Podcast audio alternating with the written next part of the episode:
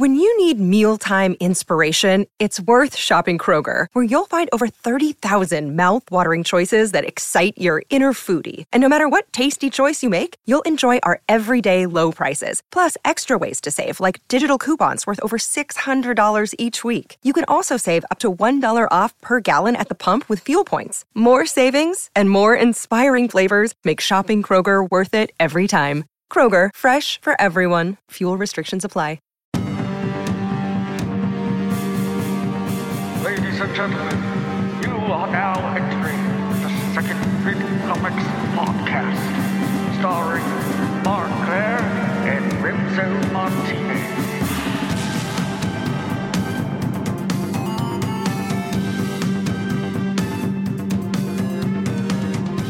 When I say Deathlok the Demolisher, what's the first thing that comes to your mind? Why? Why not? I mean, why? I I don't know what the hell this guy is.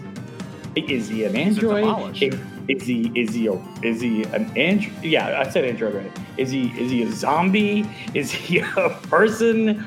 What the hell is this guy, and why are we even talking about him? You sound like you have a problem with my choices.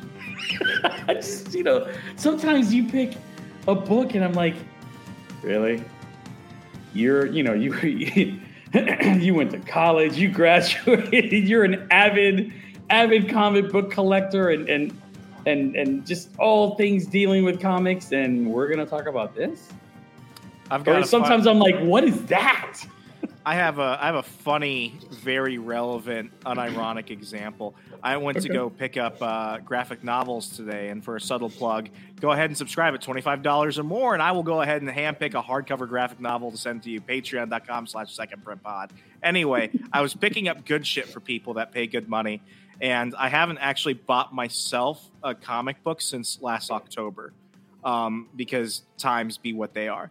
So I, I went ahead and I've uh, I've really been wanting to read a good old fashioned Superman book, but I don't really want to jump into any of the current stuff because I, I know a little bit of what's happening with Superman. He was on War World for a while, and now he's back, and you know his identity is back to being secret. So I know that like they tried to do a gentle reset for people, but a lot of stuff has happened since I was last collecting Action Comics at the end of the Brian Michael Bendis run. And then I was not happy with the Tom Taylor, Son of Kal-El, because it was just twelve issues of, you know, twelve or something issues of Jonathan Kent telling me I was evil because I use single-use water bottles. So I wanted to find something that was accessible. And luckily, there were three Superman miniseries that were currently out. One was a three... Um, issue series, which was rather pricey. These were the the larger, I don't think it was D C Black Label, but these were larger printed books that were about ten dollars each, um, okay. called Superman Space Age, which was supposed to be an Elseworlds tale that takes place in an alternate Earth in the nineteen sixties. It was supposed okay. to coincide with like the space race and the J F K assassination. So that was that was pretty interesting. Okay, uh, finished that this afternoon, and I also got. Um, Superman Lost by uh, Greg Priest, which I'm I think the verdict is still out there. It's gonna be a ten episode. I'm sorry, it's gonna be a ten. Oh, I'm doing what Mark does: episodes, issues, episodes, issues. Mm-hmm. It's gonna be a ten issue series about Superman being trapped in a parallel world for twenty-five years. So, at its at its face, these are both standalone stories that you don't need to have a lot of context on in order to understand. However. Mm-hmm. They they themselves are knockoffs, and not to okay. not to be spoilery, but mm-hmm. Superman Space Age is basically a, a cheapened version of Justice League New Frontier, which is a fantastic graphic novel and miniseries from the from the nineties. Um, okay. The animated film is fantastic. One of the best things that I think D C animation has put out in a in a. Oh long yeah, time. That one's great. I have that. Yeah, that's great. Yeah. So, I mean, Superman Space Age is a, is a, like, it, it almost, it, mocking, mocking sounds bad, but they, they almost take it and they almost just change things so that it's, it's not that, but it kind of is. Mm-hmm. And I, you know, at the end of it, I'm just like, you know, this is not as, I kept comparing it to that. And when right. I looked at what they did, I'm like, you know, this is just very unoriginal. Um, okay. So I would not recommend getting Superman Space Age. I mean, there was nothing really unique about the story. It had some nice artwork, but I, you know, thirty bucks, I didn't feel like I really got my money's worth. Um, okay. Superman Lost, this idea that Superman has been trapped in a, another world for like twenty something years. There have been Justice League cartoons about that. There have been Superman comics about that from Action Comics from way yonder mm-hmm. back. Um, there was also, you know, I, I feel like D C is starting to copy from the copies. Omni-Man from Invincible got lost in an alien dimension for like twenty years. And, mm. you know, that was with uh, Invincible Volume one. And for Superman to basically be taking something from a copy, that itself just isn't interesting. So all this to basically say, what I miss about reading comics mm-hmm. is reading something just sometimes just ridiculous. Like, it's not intended to be ridiculous. It was intended to be serious, but it comes out as ridiculous. Third, if you're going to copy something, copy something fucking cool and just double down on all the weird things about it. Mm-hmm. And three, I, I want a comic that makes me go, what, what are they doing? Like, why did they do this? And, you mm-hmm. know, it, it's that it's that random excitement that comes from, well, I could do this better. Well, how could this happen? Or what else are they going to try and do with this? I don't get that from modern comics anymore. And I haven't gotten that for a while. So as I go through my handy dandy Marvel Unlimited app, uh-huh. I go through it. And sometimes I just find absolutely random shit. And right. I wanted to go ahead and talk about the origins of Deathlok, which is going to be our topic today. Astonishing Tales, issue twenty-five, the first appearance. Actually, I don't know if this was the first appearance. It's a little debated. But for all intents and purposes, this is the origin of Deathlok the Demolisher. Uh, I first learned about Deathlok in, uh, I think it was issue twenty-six or twenty-seven of New Avengers from the Brian Michael Bendis days. And here's how Deathlok was used. Deathlok was in a freaking like cryo chamber. He was just being like transported from place to place because he was his body was sold on the black market. And this bad guy named the Hood wanted to go fight another bunch of bad guys for turf because the Kingpin was in jail. So instead of fighting them himself, he basically activates Deathlok to not only go kill everyone, but also act as like a suicide bomber. So at the mm. end of it, he would just explode. So here it is. You think you're going to go ahead and have this guy whose name is freaking Deathlok, who looks scary as shit, who's going to mm-hmm. fight the New Avengers. No, he's basically just used this cannon fodder to go kill some C-list villains, and then he blows up. And I just remember thinking, like, damn, there's got to be more to this guy. So I've always had kind of a soft spot for Deathlok because I'm yeah. like, you know what? There should be more with this guy. There, somebody should do more with him. Now, right. years later, they would bring in Deathlok to have a pretty significant role in the first couple seasons of Agents of S H I E L D on um, A B C. Right. He basically kind of kept uh, the same origin in many respects. And then in twenty fourteen, twenty fifteen, they actually had a Deathlok series, which was actually not that bad. But I, I, I didn't is, know about that one. Yeah, it was.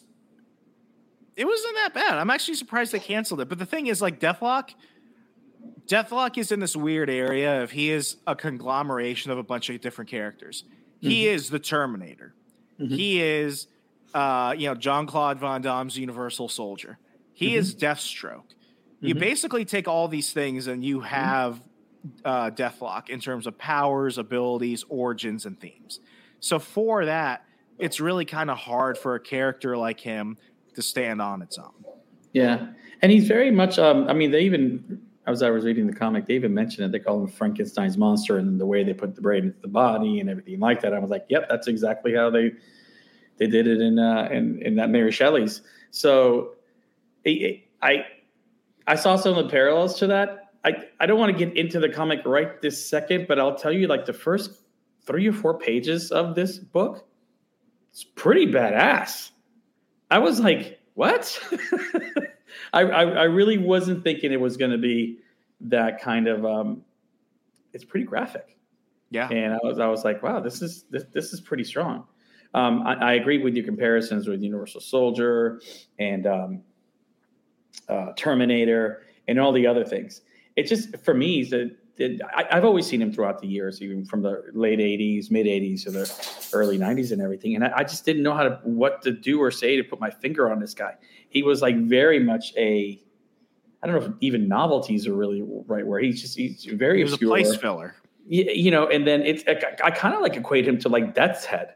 I mean, for all you Death Heads people out there, um, it, it's kind of like in the same, it's not the same, but it's kind of like in the same in which the character is there, has been there for a while, has had titles and everything, yet really what what have they done? Now, I I was looking through the app and everything, and I've, I've noticed all the recent work in which he is featured in.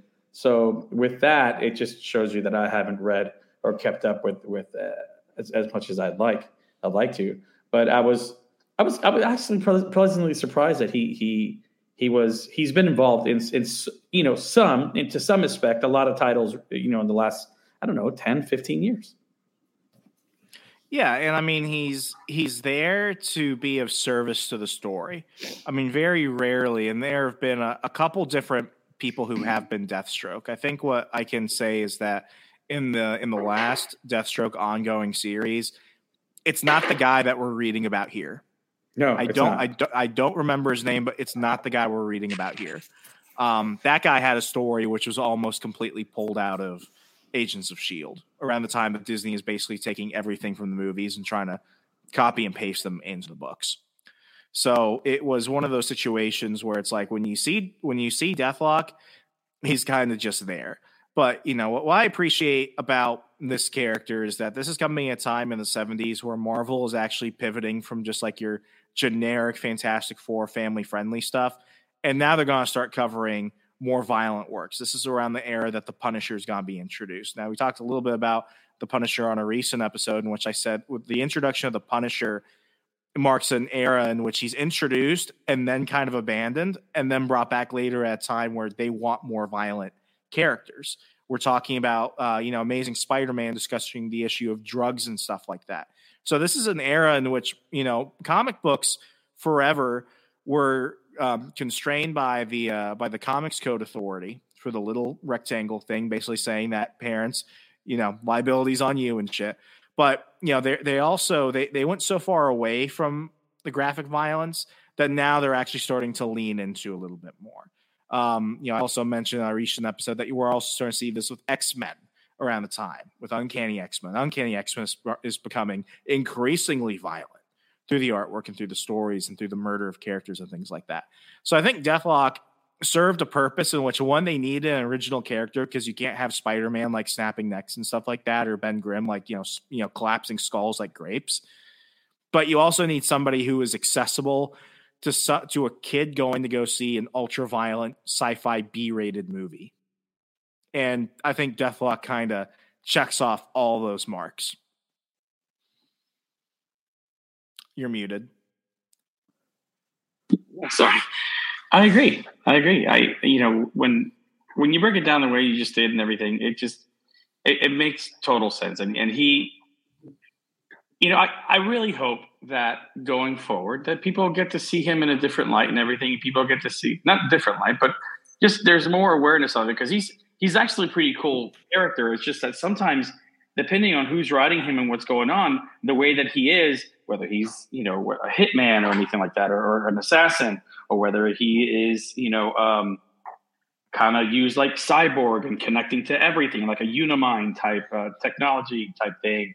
Or whatever, just the ways that they're that he's written, it doesn't really doesn't really flow, and and, and that happens in comics and all characters. But this one's like kind of, I, I feel like it's really different from one to the other. So if we just keep it, you know, if we just keep it like the original version, he is a badass assassin, and you know, it, it, I think I think that that will definitely work a lot better. Just like you know, just like the Punisher. I don't even know what's going on with Punisher. Don't even get me going with that. He's a ninja warlord now, apparently, who yeah, doesn't he, use guns. He's got the god of the hand or something. I don't, I don't, I don't even know. The hand. I, I don't know. I, I gave up. Well, anyway, let's go ahead and actually jump into Astonishing Tales issue twenty-five. This is the origin of Deathlok the Demolisher. And I usually don't like to spend too much time on the covers, but mm-hmm. There's a lot going on with this cover. First yeah. off, I love like the RoboCop introduction where he's just kind of like bursting through the page. Um, you know, he's very much like Frankenstein's monster, like, you know, pulling himself yeah. off the table. You have the terrified scientist and everything. But mm-hmm. here's the here's the weird thing about it. One, in, in the preview box, it's like, is he is he man, machine, or monster? Monster. You can't tell. Oh, what is it? You, you, you can't know till you read our fearsome first issue. One, why would you? And and this isn't this isn't Marvel back when they would actually change a title character mid-series for another character. Mm-hmm. So I don't know why they're saying that this is a first issue. I know I know they're doing a marketing thing because what they're trying to say is Deathlok is going to be taking over this title. But it's like, if you believe in it that much, why not just go ahead and give him his own book? Why is it Astonishing Tales featuring Deathlok the Demolisher, especially since Deathlok the Demolisher takes up almost a third of the cover section right there? So that's really big. Yeah. The, sec- the second thing is like, here you have this guy who looks fucking horrifying. He does not yeah. scream superhero. He screams like, you know, crazy villain. I think I know like, what you're going to say. Yeah. The steel smashing origin of the world's most offbeat superhero. What? Who who's who wrote that off? Who actually wrote that and then signed off on that? That is just that that is really counterintuitive. And then to make things even more confusing, this is right. like this is like The Rock's hierarchy of power change at D C. You just market it and then it just dies. Okay? okay. Perhaps the greatest creation yet in Marvel Age of Comics Phase Two. One, greatest creation is really wow. something that somebody really should have thought about for more than a couple seconds. Secondly, I have been collecting, researching, understanding the history of publishing across all the major brands and spending too much time on shit that doesn't fulfill me in life. But I have never heard of Marvel Phase Two. Yeah, I don't, I don't know what that's about.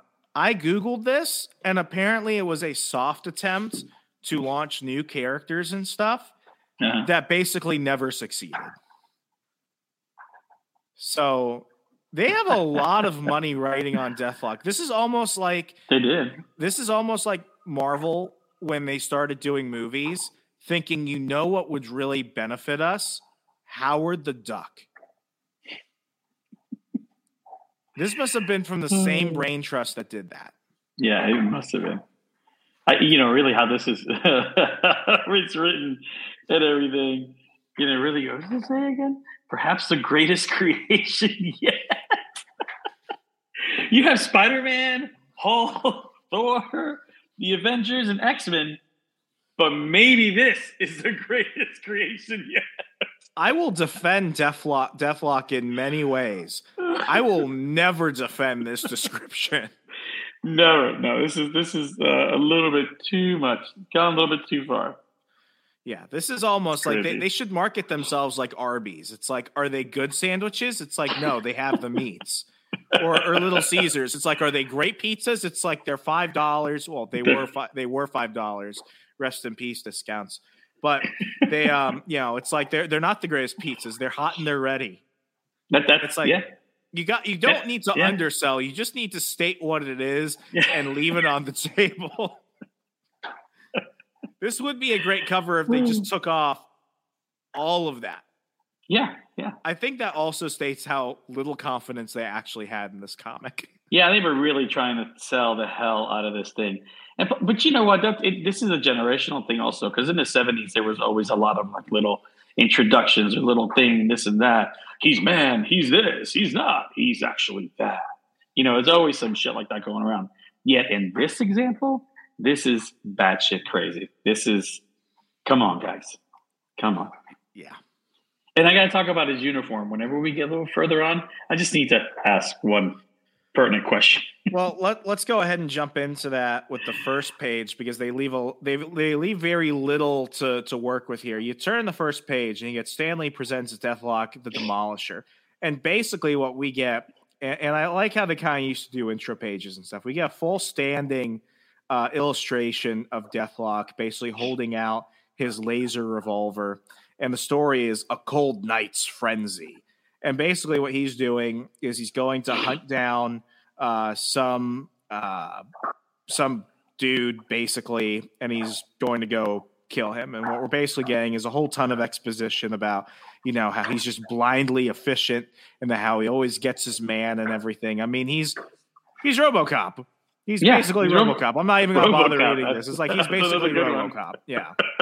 But, uh, yeah, That's I don't good. know. I don't know what was with Marvel, and like it's not even like a strongman onesie. It's almost just like they went through this period where it's like all the dudes were also wearing bathing suits. Now, if you're gonna make someone wear a bathing suit, I, I mean, this really makes it look like Deathlok had his junk removed too.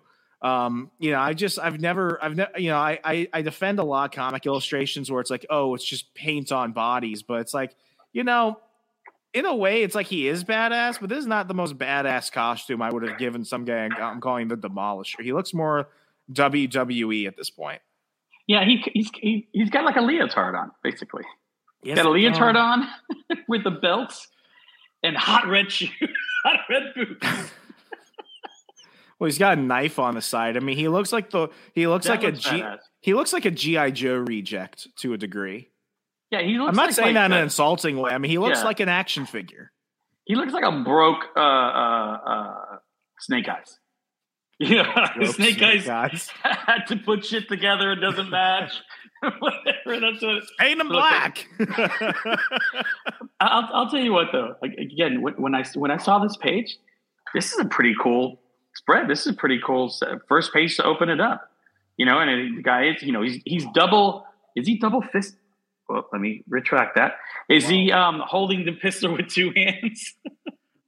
Oh my god! Pointing it for like he's like for real.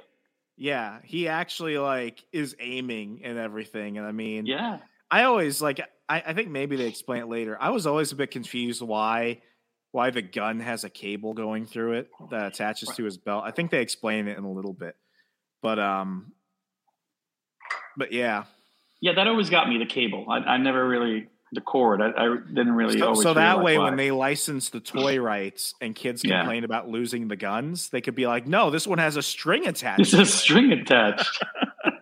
I mean, that's like. I mean, I just. I don't say this in like an insulting way. It, this looks like a big toy opportunity, but I don't think parents in the seventies were gonna buy a toy called Deathlok the Demolisher, who looks like an androgynous cyborg assassin for their kids. Androgynous. I mean, I don't think that's a unitard. They need to like scroll him around to a one eighty. I want to see how much cheek is out there because he's like oh one, God. he's one wedgie away from being a U F C ring girl. Yeah, no, I mean, it, it, it looks, yeah, the, the outfit is, is is not great. But yeah. my thing is, is I, I've I've never heard him combined with the Demolisher afterward. I, that's I don't think that was ever a thing or something that tried, I paid attention to. At one point, they try calling him. Uh, Deathlok the Terminator, but then mm. that basically oh. gets pulled out. Yeah. But then later, Deathstroke becomes Deathstroke the Terminator. Huh. And then it just gets weirder because then you have like the real Terminator, which is out during both. So it's kind of like, uh, guys, you can't really, you can't really run off that anymore. Mm. Sorry, cut that I mean, out. It's not, it's not as bad as like you know the whole Captain Marvel confusion and oh, shit. It's, it's not started. like that. But anyway, so Deathlok is chasing this guy, and he's he's just like, you know, scary as shit. He's chasing him, he's chasing him, he's chasing him.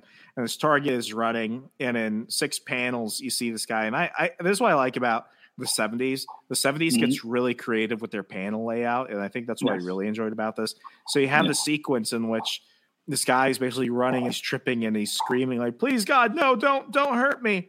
And you see Deathlok coming around a corner. He grabs a steel I-beam, and you can see like part, like one of his arms is like completely robotic. And as he grabs onto this I-beam, he actually puts a dent in it. So like it's a very subtle feature, mm-hmm. but it's one of those moments where it's like shit. Like this guy is fucking strong. And then mm-hmm. he's shooting the dude, and he shoots him in the back. And um, you know, it's just it's just very quiet. He hasn't said anything. I mean, usually they would have a different type of origin, or they would go mm-hmm. ahead and have him speaking so you get more of a personality. We're going on for several more pages, And you see this guy, he he's running through a rough part of town. He almost gets roughed up, but he's not afraid of these hooligans, you know, pulling out a knife on him. Like, you're on the wrong side of town. He's like, fuck you. That guy has a robot arm. I am leaving. So he's like running and running and running. Um, you know, then, you know, he gets to the last panel in which you just see him run up to the barrel of a gun. And all you see is the barrel of it. And he runs, you know, he runs head onto it. And he's just like, oh, shit. Yeah. And before you know it, Deathlok just basically grabs the guy and he's crying and screaming. And it's really excruciating because they even zoom in on his eyes. He's just got tears running down his face. He's like, I beg of you. And Deathlok is just like, yes, fire. So he puts the gun to the guy's chest and just starts like blasting him. And, and this is what's wild because th- this scene almost reminded me a little bit of the end of Blade Runner. Okay. Um, where the guy gives the speech about like, you know, are we are we birds in the wind? Do we have a purpose? All that type of shit. Mm-hmm. But instead, the guy is he's you know, his chest is like, this is wild. His chest is just cratered and there's steam coming out of it. Um, but he still has to go ahead and put out this little, you know, Blade Runner soliloquy. Um, he's like, your voice. You're not human. You're a robot, an android, a cyborg with no feelings. No remorse, just an inhuman machine. I pity you. And I gotta say, I'm focusing on the giant crater in his chest with the smoke coming out. I think I don't think he'd be saying anything. But yeah. I mean, I I just I, I just kind of like it because as he's talking, as the guy is growing bluer, showing that he's you know he's he's growing colder. You see Deathlok mm-hmm. just running away, and he's hunched, and he's not replying. And you know, it, it does it does kind of state. You know, kind of what we're working with. So I got to say, for an introduction in the first three pages, I am very impressed. Very impressed. I mean, uh, like you said, the paneling is really cool, especially on this last one that we just talked about. There's like, if you guys watch this, there's like three panels right in the middle of like Deathlok getting closer and closer to the guy's face. And it goes from a small panel to a medium panel to a large panel. And the large panel is where you see the guy's eyes and and and, and he's crying. And that, I mean, it's just really well done. Um, he told, I mean, he really is, he's, he's, he's a badass. Like the very, the very first couple of pages that we talked about, I mean, it, it pans in from his eye. Uh, but then in, in his eye, there's like a shadow of the guy he's chasing. So back up to half of his face and then to his torso up. And then you actually kind of see what he looks like. And then there's some paneling in the middle. That's just really great with like uh, the guy falling down. And it's like seven individual panels that go across from left to right.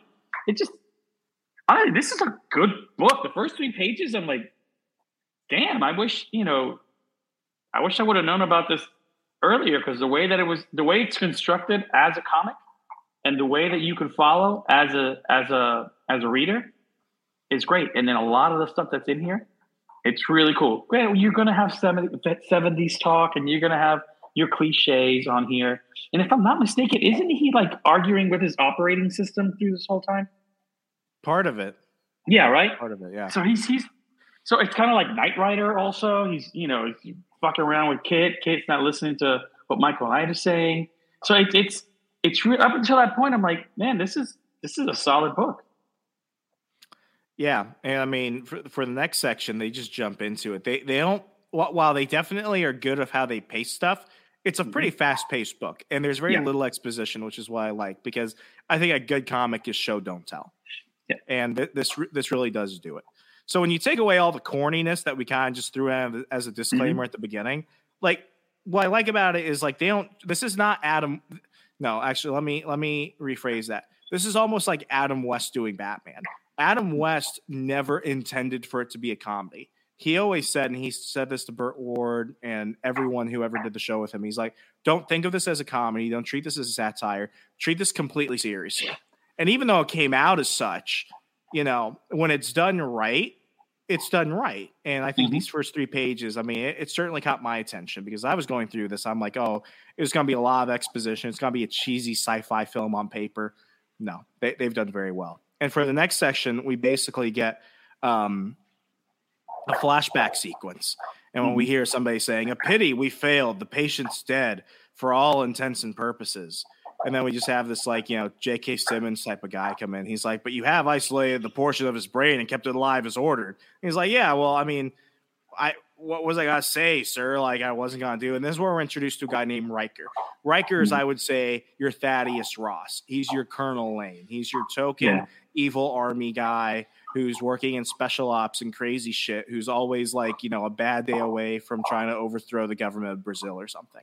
So, um, you know, basically what we hear is that this uh, this guy, Colonel Manning, was the most brilliant military strategist alive. And what he wants to do is he wants to preserve his knowledge for a military experiment. And this this surgeon is just like, um, yeah, I mean, we can preserve it like a frozen vegetable. But Riker, I want you to know you've initiated the most ghoulish surgical procedure since Frankenstein. And the guy is just like, oh, I'm totally aware of it, mister. There's been a war. For the ones who work hard to ensure their crew can always go the extra mile, and the ones who get in early so everyone can go home on time, there's Grainger, offering professional-grade supplies backed by product experts so you can quickly and easily find what you need. Plus, you can count on access to a committed team ready to go the extra mile for you. Call, click Grainger dot com, or just stop by. Grainger, for the ones who get it done. War going on since nineteen eighty-three, and it's just like, what war are, are you like are, are, are you like fighting the Contra right now? Like, what's going on, man? Um and, and he's just like trying to justify it. He's like, Manning was so aware of it so aware of it that um that he got half his face and all of his right arm blown off by by a cushion bomb. And he just goes on screaming more, and he's like, if we're going to win this war, Uh, we need soldiers who won't get splattered all over the over the battlefield. We need. Sorry, I just. Goddamn. I mean, it's great. Yeah. I mean, who doesn't like, we would be a great salesman like for Raytheon and Northrop Grumman. Uh, we need super soldiers, men with bodies of steel and minds of computer precision. Men who function with the infallibilities and fearlessness of machines. So if you've got any complaints about working of Project Alpha Mech, Doctor, I suggest you uh, I suggest you bring them up at your court martial. It's like, God damn. damn. So if this is like if this is like in the eighties, my God, this is like um oh, this is like a Dick Cheney wet dream. I mean, I can imagine this going past Reagan's desk, and he's like, well, mm, I'm not against raising the dead because I am a good Christian, but we can't take money from the Iranians to give to our good friends, Noriega, and then expect our soldiers to just get splattered all over the place. I mean, what are we, uncivilized? Go ahead and go with Project Alpha Mech. It's as strong as Project Star Wars. So, yeah, I dig this. I'm I'm totally down if this is this is the context. So we yeah, continue. I mean, it is what it is, right? This is your That's token. Wrong. I mean, this is your token. Um, it's a military experiment gone wrong or gone right type of deal from the eighties. I mean, just, right. just lay it thick. That's the exposition I need. That's the exposition I need. I mean, um, shit, go hard. For real. You see, President Gorbachev, we have a deathlock, and do you know you have starvation? Checkmate, bitch. Um, we go on, and, and what we see is that the scientists, and I can only equate this to like, um, you know, the, the way they make it look in the surgical room and everything. I mean, this is like dark Inspector Gadget, or um, you know, uh, what was it? Lee Majors on crack as he's becoming the Bionic Man. Right, but right. They're basically like, you know, stitching this guy together, and they're just like, oh man, this is kind of weird. And you know, they're they're talking in all this surgical talk, and they're like, man, we this guy has like glass in him, and he's half robot, and it's just like, is is Riker just gonna watch us do this? I mean, I like my box watching me do shit. Nonetheless, put together a dead body I'm about to weaponize for democracy. But, um, you know, they, they go ahead and put them together. And then lastly, they pull out Manning's brain and they stick it in the body. And then, the, you know, my, one of my favorite things is they're like, damn, like there's, there's still some taxpayers who wouldn't like the idea of the military spending its time making monsters. This is this is not allegory. This is like a straight up. This is a straight up criticism of the military industrial complex. Yes, I think there are more than some who would be upset with us raising the dead to turn them into war, into like freaking assassins and stuff. Um, oh my god. Uh, And then you have this other guy. They're like, who designed the prosthetic arm anyway? And they're just like, top secret, but supposed to have the tensile strength of forged steel. And it's like, yeah, that's why they made it look as menacing as, as possible. And uh, they put the brain in, and next thing you know, he just starts like coming alive. And it's it's really, I, I actually think how they did this is really interesting, because they show enough of him so that you know it's the same Deathlok you saw before, but this is yeah. when you really start to be like, you start to look at this and you're like, oh my gosh, like he's a human and he's coming back, and this is this is truly of Frankenstein proportions, because in the bottom panels yeah. of this page you see the shadow starting to just disappear, and as he opens his eyes, you've got the one like bulging, like, you know, Uncle Ruckus eye, and then you have the eye of a human, and that's the first time I really noticed it. It's like, yeah, he's a man distorted. He is a man. Uh, no more. And again, I mean that that those pa- those panelings at, at the bottom just really well done. Just like, it's kind of like the evolution, or like him coming into the light, really.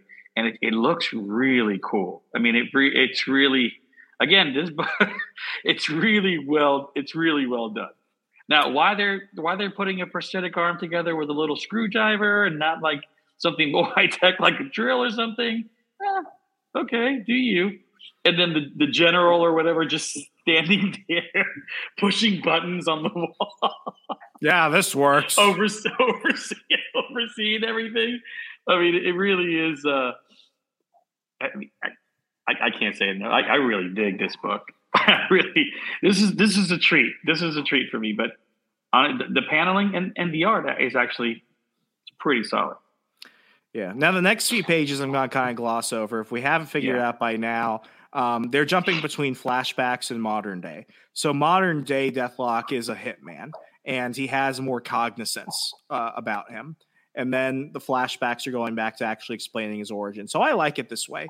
Um, yeah. It's never just, you know, straight bam, boom, bam. You know, by the end of it, you kind of just have everything in a linear fashion.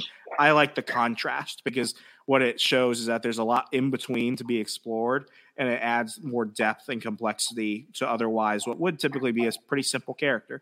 Um, but what we learn is that Deathlok is basically turned into a hitman.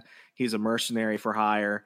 Uh, he ends up getting into a fight with the guy that hired him, and he's just like, you know, I'm kind of done with the shit. And the guy's just like, uh, no, you work for me.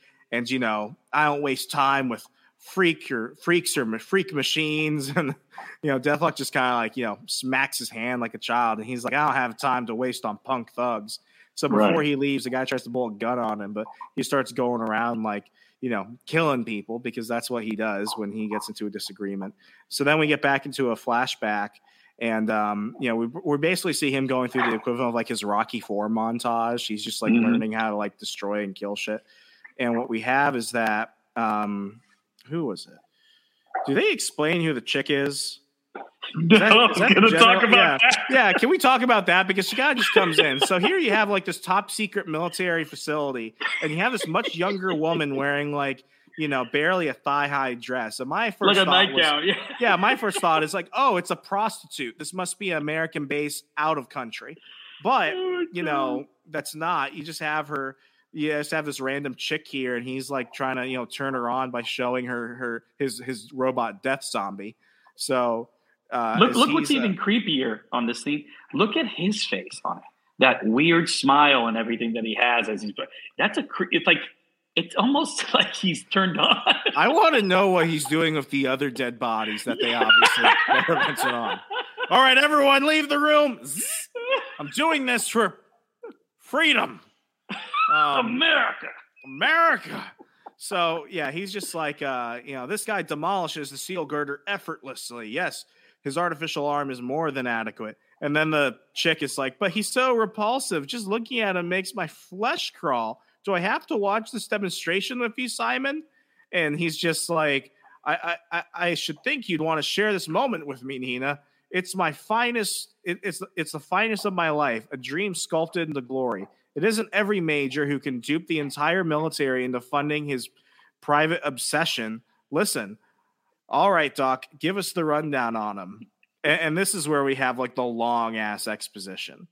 Now, I, I will actually go ahead and read this, because what's funny, and Marvel doesn't do this anymore, they have like they have like a uh, a split panel. All I can explain it as a really fancy Instagram grid where multiple things go ahead oh, and form okay. one image um, for the for, for the zoomers out there. Okay. And um, they actually have like little arrows pointing to like parts of his face. So mm-hmm. it goes ahead and they start saying, uh, very well, Major Riker, as you know, Project Alpha Mech involves the technological improvement of man by retaining a shred of Colonel Luther Manning's consciousness, specifically that portion of his brain uh, governing strategic allocations. We've been able to establish a basis for the integration of miniaturized relay circuits. These circuits are protected by steel plate implants in the skull and mm-hmm. control and control motions and other functions such as mnemonic lens, which substitutes for uh, Manning's destroyed eye. So much of Manning's face was destroyed, in fact, that we had to virtually reconstruct it with metal and replace the pulverized bone. Um, and basically, like, he's he's fucked. So he's RoboCop. And I think I read that all out of order. But, yeah, he's he's RoboCop. RoboCop. They're just like, look, he has an antenna there. And yeah. at one point, they're just pointing to his face. They're like, that's metal. And I'm like, thanks for explaining, because I had no clue what the fuck that was. And um, as he's continuing through his uh, his his um, his Rocky Four montage where he's doing pole vaults and stuff, I mean, they're just they're just having a fun talking about how easy it is for him to kill people, and you know they, they give him a knife and stuff, and they still don't explain why his why his laser pistol has a fucking rope to it. But this general is just like really trying to. I think she's a hooker. I think he actually want. I, I I think she's a hooker. She's given the hooker. She promise. Has to be, because look how short that dress is. Yeah. Um, in this panel, you could really see him like, oh girl. Yeah, it's like this is it, man. This is not you know visit dad at work or visit yeah. your husband at work yeah. at all. Why are yeah. you in a super secret military institution? Yeah, nothing about this makes right. Nothing about this seems right. So. Anyway, now we zoom back to the present, and he's just murdering people. And I mean, what's crazy about this is he throws a knife at somebody like fucking John Wick, and mm-hmm. it just like he hits him so hard, it blasts another crater through this guy's back. Yep. Like this is just, this is like Rambo shit. Like yeah, you would have like, figured that he had shot him with a shotgun or something. The way this hole is, but no, it's a it's a knife. It's a nice looking knife. But it rips this guy's like, like there's a there's like you said there's a extremely large hole going out the back of this guy. Yeah, and like they um, this is totally not getting approved by the Comics Code Authority, even no. if it was still around at that point, which I Denied. love. Yeah, but anyway, um, so they they basically go back to another flashback, and what they show is that, you know, they, they constantly had to try and like mess with his brain and everything. It, it gives off a lot of blood of Bloodshot vibes. Um, yeah. I mean, of them trying to like, you know, mess with his memory and everything. And right, trying to right. talk about, you know, how much of his humanity can he maintain. So it's a, it's a long, long section of a lot of exposition from the scientist and Riker. But basically, uh, much like Bloodshot, Manning just like loses his shit and decides to start killing all the scientists, almost like Wolverine Weapon X. So he's just like freaking murdering people. He's kicking down doors. And eventually we go back to the modern story in which he finds the criminal kingpin that's refused to, to you know, pay him for his shit. And he's just like, nothing's got to stop me.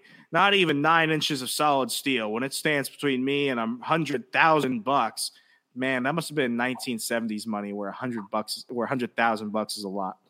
Um, but he's like, uh, I'd still take that, but I wouldn't like go around. I wouldn't go to war with another gang for a hundred thousand dollars. Like, let's add That's the true. context. Like, you know, a hundred thousand dollars is a lot. A hundred thousand dollars to go kill a bunch of people and start like, you know, putting a cartel hit on my head is not worth it. No, um, it's not worth it. So he goes to this guy and he's just like, here, I, I, I offer. And there's some seventies talks. He's like, all right, Biggs, I offered you two pigeons. Where's my money? And the guy is like, money? What does a machine need money for? And Deathlok is like, let's just say I'm tired of being a machine. And the guy's like, well, I got news for you, Tin Man. There ain't no money. Thanks for doing the job. Um, I don't, I don't, I don't fucking know. What's, is it, is it Grazie? Gratis? Is he speaking Italian? Grazie. Thanks for doing the job. Grazie's free. Oh. Thanks for doing the job for free, yeah. Oh, well, that explains yeah. everything now. See, yeah. folks, comics are educational.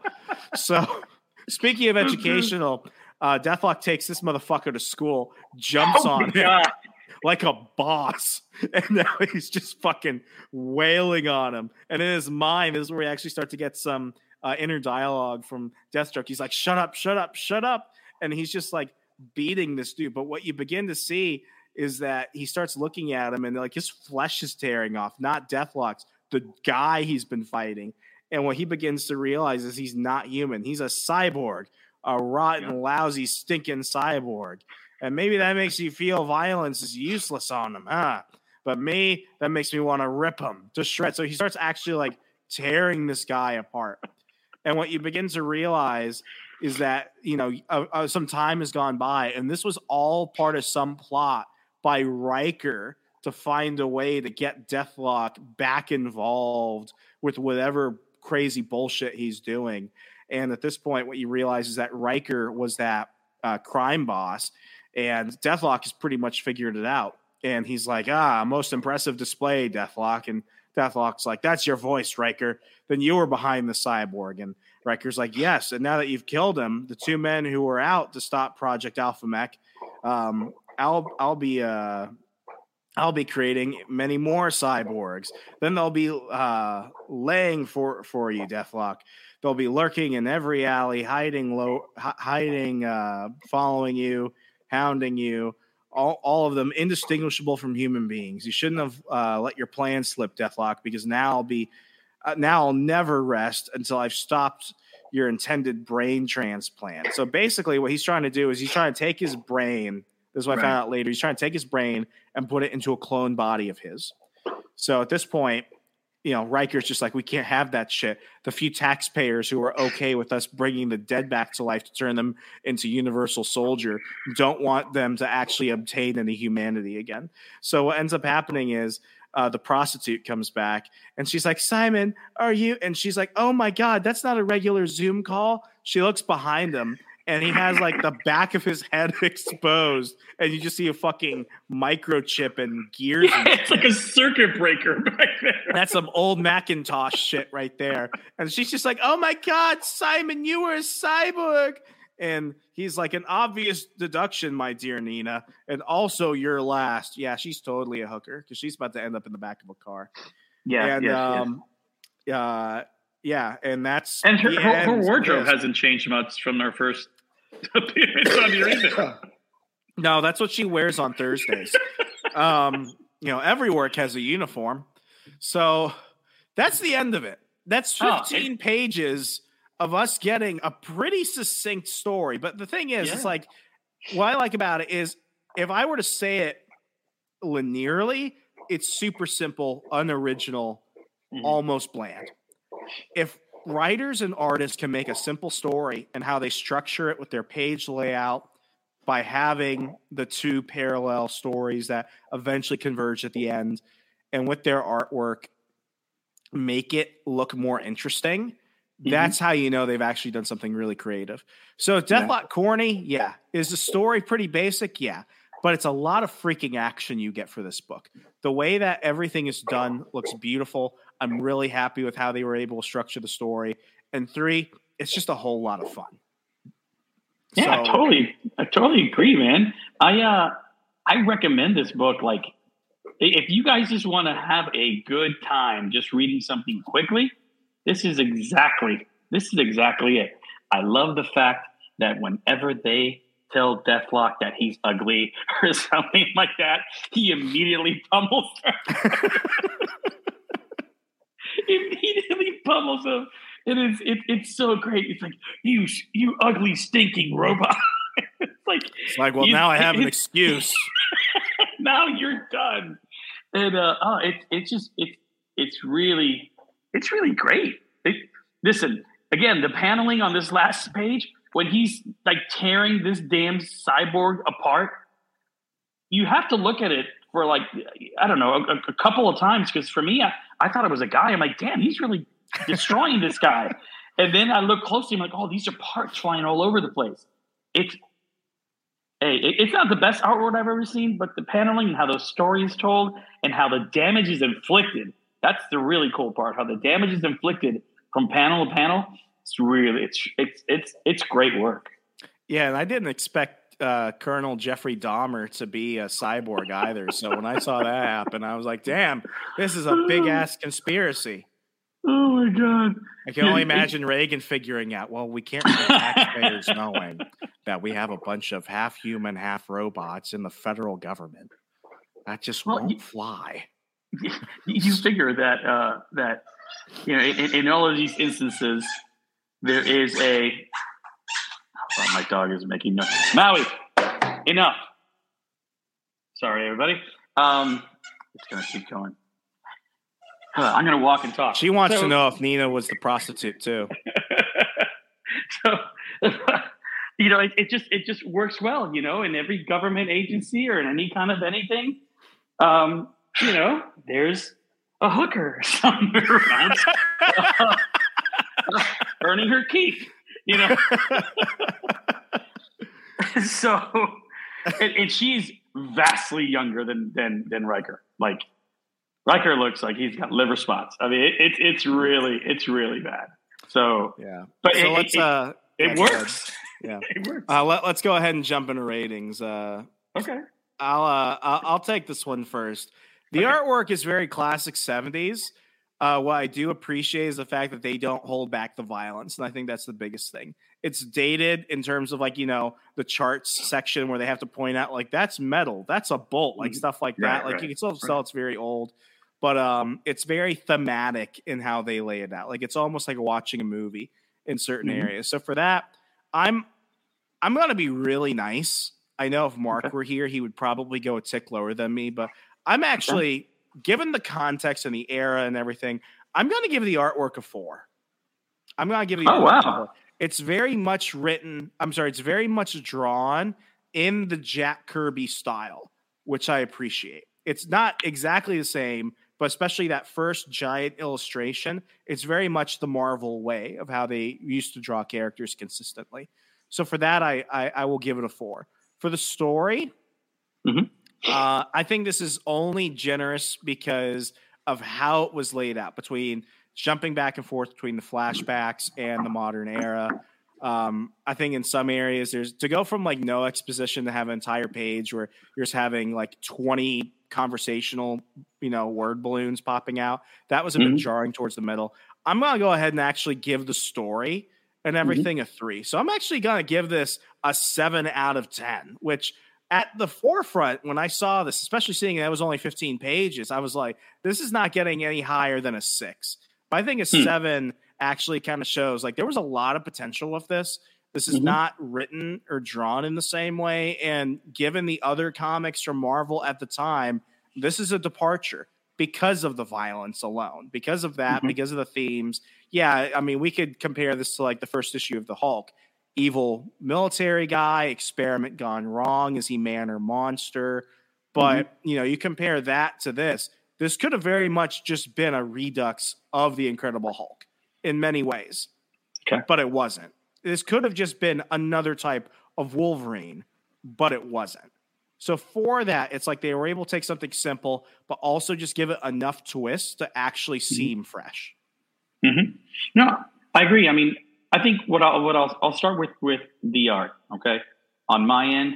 Um, and, and I'll, I'll start with this just first real quick. Like if, if you're like a super comic book tourist, tourist, excuse me. And, uh, and you're you're looking to be like blown away or something, I don't know if this is necessarily for you, but this is this is a one hundred percent fun book. I mean, it's and a lot of the stuff that's detailed on here, you're you're gonna have ooh like what the hell like moments like that reading this in just fifteen pages.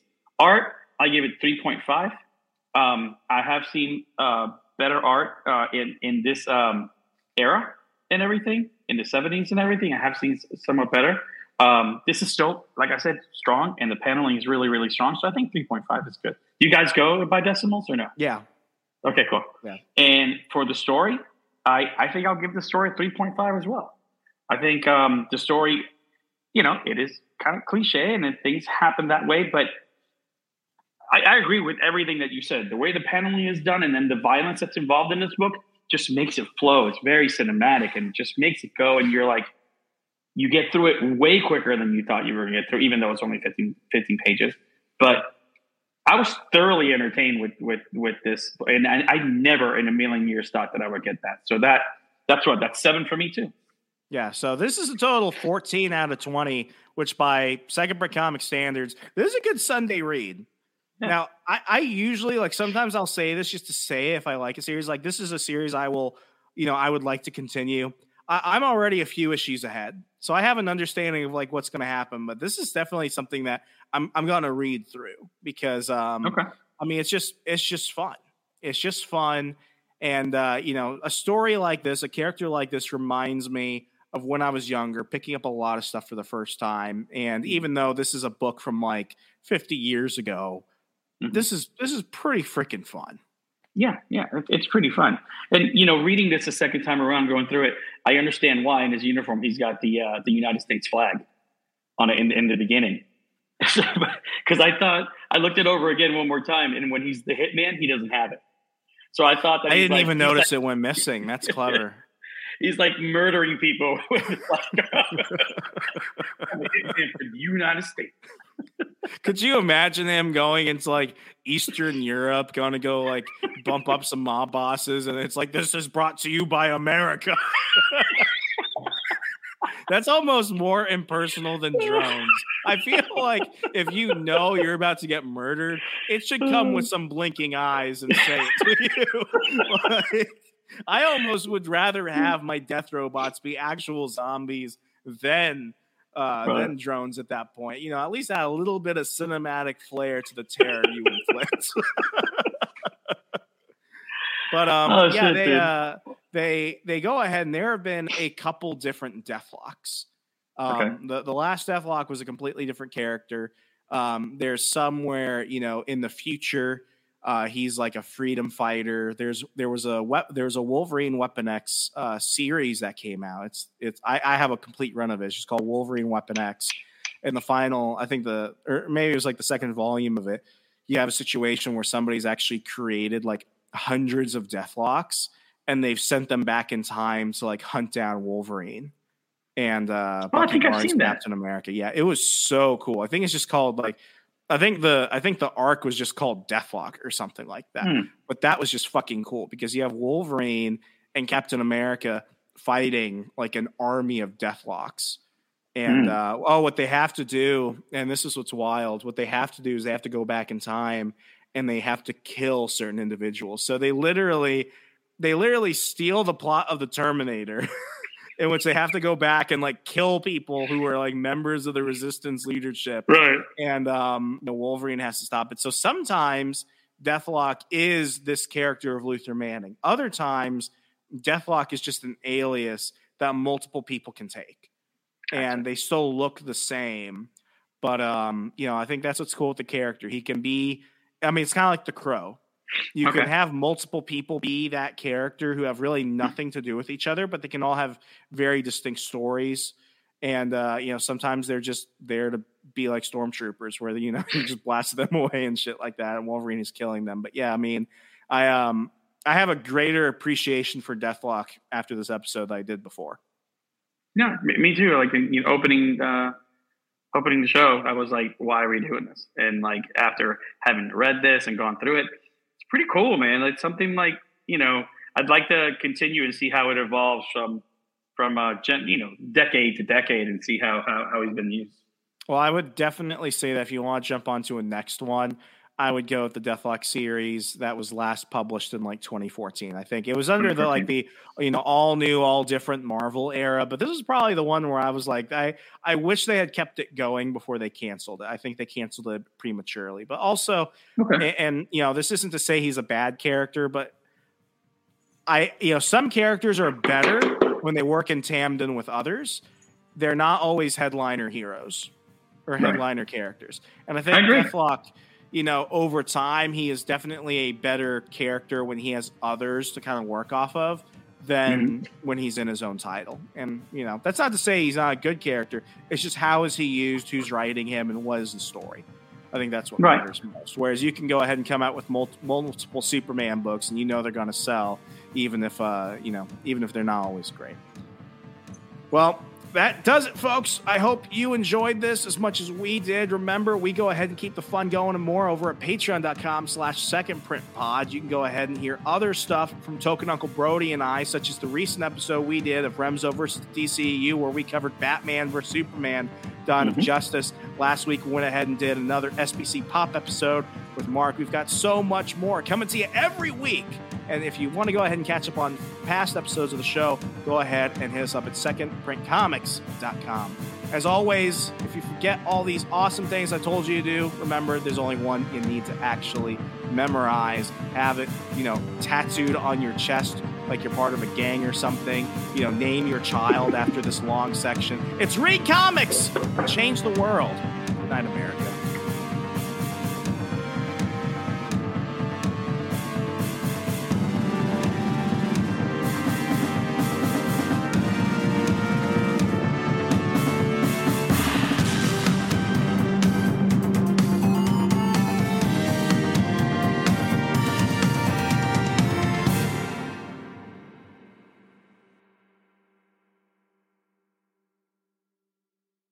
Save big money on everything for your next project at Menards. Spring is here, making it the perfect time for outdoor projects. Suncast storage sheds are an excellent solution for protecting outdoor lawn and gardening tools. They're easy to assemble, and the all-weather construction provides water resistance and U V protection. Save big on Suncast storage sheds. View our selection of Suncast products today in-store and on Menards dot com. Save big money at Menards. When you need mealtime inspiration, it's worth shopping Kroger, where you'll find over thirty thousand mouthwatering choices that excite your inner foodie. And no matter what tasty choice you make, you'll enjoy our everyday low prices, plus extra ways to save, like digital coupons worth over six hundred dollars each week. You can also save up to one dollar off per gallon at the pump with fuel points. More savings and more inspiring flavors make shopping Kroger worth it every time. Kroger, fresh for everyone. Fuel restrictions apply.